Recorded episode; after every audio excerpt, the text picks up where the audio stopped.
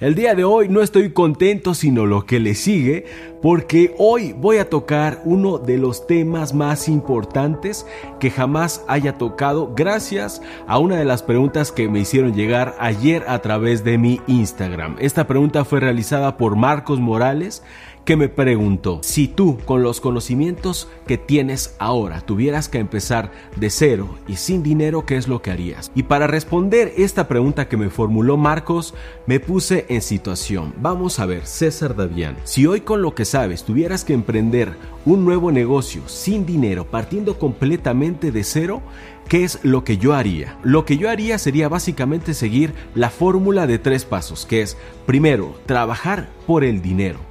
Después, cambiar el dinero por activos y por último, cambiar activos por inversiones para que las inversiones ahora estén trabajando para mí. Dicho así, de una manera express, parecería que esto es sumamente sencillo, pero en realidad no lo es. Miren, el camino del emprendimiento, el camino de los negocios, el camino del inversionista no suele ser tan fácil, especialmente cuando no sabemos cómo hacerlo. Si nosotros no tenemos un oriente, un mentor, una guía, entonces vamos a estar experimentando de aquí para allá, tropezándonos todo el tiempo y lo malo es que aquí lo que está en juego es el dinero y cuesta mucho trabajo recuperar ese dinero porque hay que trabajar nuevamente por él.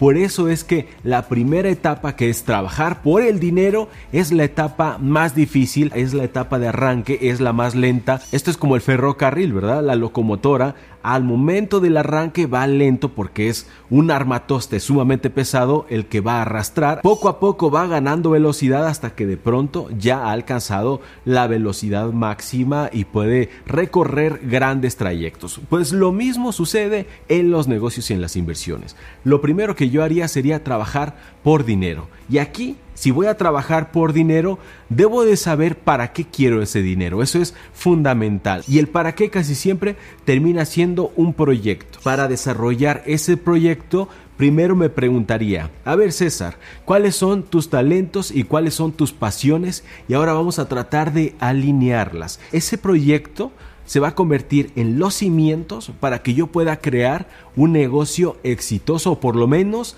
ampliar muchísimo las posibilidades de éxito. ¿eh? Eso es fundamental. Entonces, primero tengo que conseguir dinero. Aquí para conseguir dinero, mientras estoy desarrollando mi proyecto, no le voy a poner muchos filtros. Simplemente para conseguir dinero puedo hacer lo que sea mientras estoy trabajando en este proyecto. ¿Cuál es este proyecto? El proyecto se llama comunidad.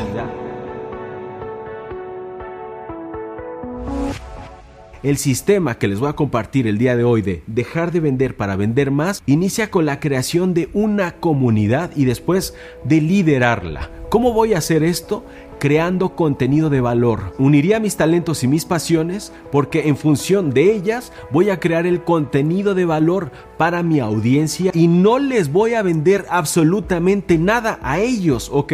Voy a liderar la comunidad, pero para llegar a liderar una comunidad primero necesita ser un facilitador y me voy a convertir en ese facilitador de herramientas y de recursos que requiere esta comunidad para que esa comunidad triunfe, para que tenga éxito. Yo tengo que ser el facilitador de los recursos y de las herramientas para que mi comunidad tenga éxito.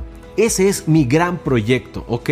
Y entonces, para construir esa comunidad, para estar creando contenido en YouTube, en Instagram o en Facebook, pero como eje principal YouTube de toda esta estrategia, tengo que ganar dinero porque necesito comer y si tengo hijos, necesito darle alimento a mis hijos, ¿verdad? Lo primero que yo haría sería vender mis cosas, las cosas que no uso o que no son vitales para mí ni para la familia. Porque como dice el dicho, los bienes los utilizas para resolver tus males. Y en esta situación precaria donde no tenemos dinero, necesito generar capital. Entonces trabajaría duro, pero especialmente haciendo algo que me diera tiempo y dinero mientras estoy creando contenido, mientras estoy creando una comunidad. Ese es el proyecto más importante. Por eso es que fui escolta de trailers cuando inicié emprendiendo porque yo trabajaba 72 horas a la semana, fíjate nada más, y el resto de la semana se lo dedicaba de lleno a mi proyecto. El dinero, aunque era poco, me permitía sobrevivir, pagar la renta, comer decentemente y los gastos, los gastos más elementales, ¿no? Mientras yo estaba creando mi proyecto. Pero ahora mi proyecto no sería un producto tangible y tampoco sería un negocio. Mi proyecto primero es crear una comunidad y a esa comunidad no le voy a vender nada durante el primer año.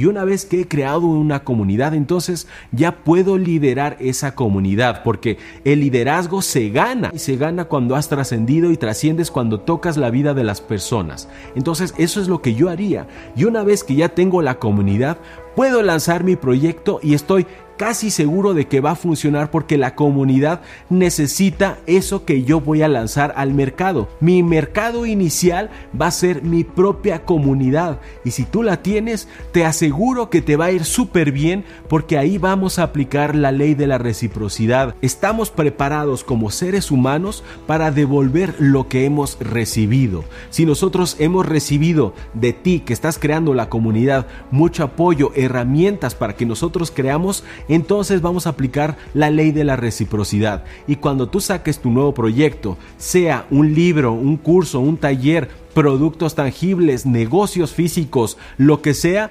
nosotros vamos a corresponder. Seguramente han visto muchísimas historias de youtubers, por ejemplo, que al momento de lanzar un producto les va de maravilla. Por ejemplo, Dross. Dross ha escrito varios libros y casi todos ellos han sido bestsellers. Lo mismo Yuya, lo mismo Nekoyita Blog, lo mismo Peter McKinnon, lo mismo Casey Neistat, Shane Dawson y muchísimos más que primero construyeron una comunidad y cuando la comunidad está sólida, lanzan ellos sus proyectos y los proyectos triunfan por la ley de la reciprocidad, porque ahora ya has comenzado a liderar la comunidad y te has ganado su respeto, te has ganado su afinidad y ahora sí te va a ir muy bien.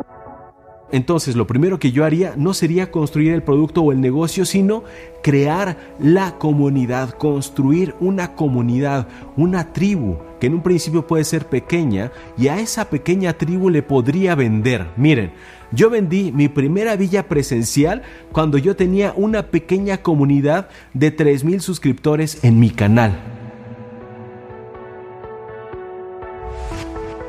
Se pueden caer todas las plataformas, pero siempre van a estar surgiendo nuevas. Así es que no es ningún riesgo cuando tú has creado una comunidad sólida y te has preocupado porque esa comunidad salga adelante, te has preocupado porque esa comunidad sea feliz, te has preocupado porque esa comunidad logre lo que se ha propuesto lograr. Si tú estás en el canal de fitness y le ayudas a una comunidad a que esa comunidad se sienta bien consigo misma, que tenga una estima elevada y que sean saludables, entonces les estás ayudando muchísimo y ahora se va a aplicar la ley de la reciprocidad.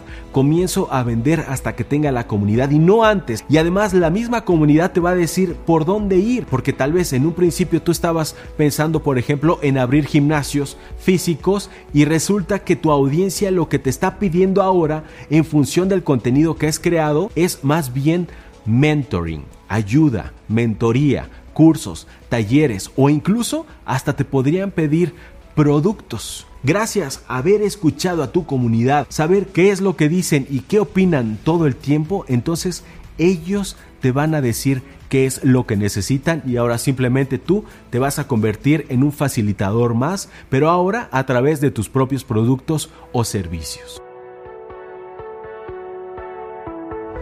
Y ahora, una vez que he estado trabajando por dinero, y estoy ahorrando ese dinero, lo voy a comenzar a invertir. Tan pronto como me sea posible, yo comenzaría a invertir la mitad si no es que más de todo lo que yo gano en inversiones. Y aquí tenemos que ser sumamente cuidadosos de no caer en la trampa del inversionista novato, porque el inversionista novato, siempre que piensa en inversiones, piensa solamente en negocios, porque no está invirtiendo en flujo de efectivo y tenemos que tener un equilibrio. Y aquí podría ser fondos de inversión, bolsa de valores, CETES, etc. Allí comenzaría a diversificar mi ingreso para que este empiece a generar a través del capital compuesto un rendimiento que va a ir creciendo como bola de nieve para que yo en la edad adulta, en mi vejez, esté gozando y disfrutando plenamente sin ningún problema, que esa es la mejor herencia que le podemos dar a nuestros hijos, independientemente de si les vamos a heredar nuestro patrimonio a través de capitales, inversiones o negocios,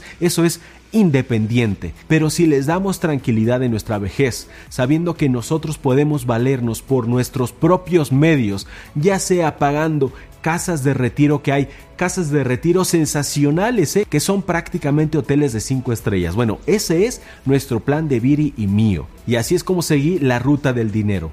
Trabajando por dinero, después cambiando dinero por activos. Aquí mis activos son Punto número uno, todos mis contenidos. Punto número dos, los productos y servicios que le puedo vender a mi tribu una vez que ésta se ha creado, los activos que ahora ya he invertido en fondos de inversión, en CETES, en la bolsa de valores, etcétera. Y ahora ese dinero ya está trabajando para mí, para que yo llegue a un punto en el que no necesite trabajar y solamente sea inversionista. Esa es la ruta del dinero, empezando como trabajador por el dinero y después viviendo simplemente como inversionista sin tener que mover un dedo. Y para terminar este video me gustaría preguntarles, ¿qué opinarían ustedes si yo decido vencer la barrera del lente salgo a la calle y empiezo esta ruta del dinero trabajando por él y todo lo documento. Voy a hacer un proyecto que se puede convertir en una serie, tal vez una serie de unos pocos capítulos, en donde yo de verdad me plante así con cero pesos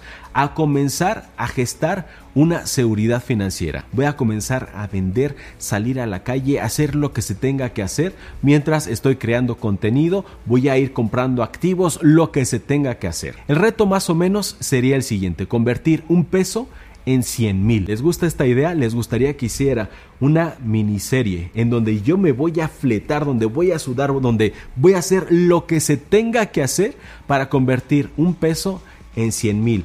Documentar todo este proceso y ver en cuánto tiempo lo logro. ¿Qué opinan? Espero sus comentarios y todo su apoyo aquí. Si yo veo que realmente les interesa esta propuesta, con todos los comentarios y con todos los likes que ustedes me regalen en este video, yo con muchísimo gusto me comprometo y a principios del próximo año comienzo a trabajar en esta miniserie. Y así familia startupera es como hemos llegado al final de este video y ha llegado el momento de despedirme de todos ustedes diciéndoles como siempre que tenemos que vencer el miedo, despojarnos de la vergüenza y atrevernos a emprender.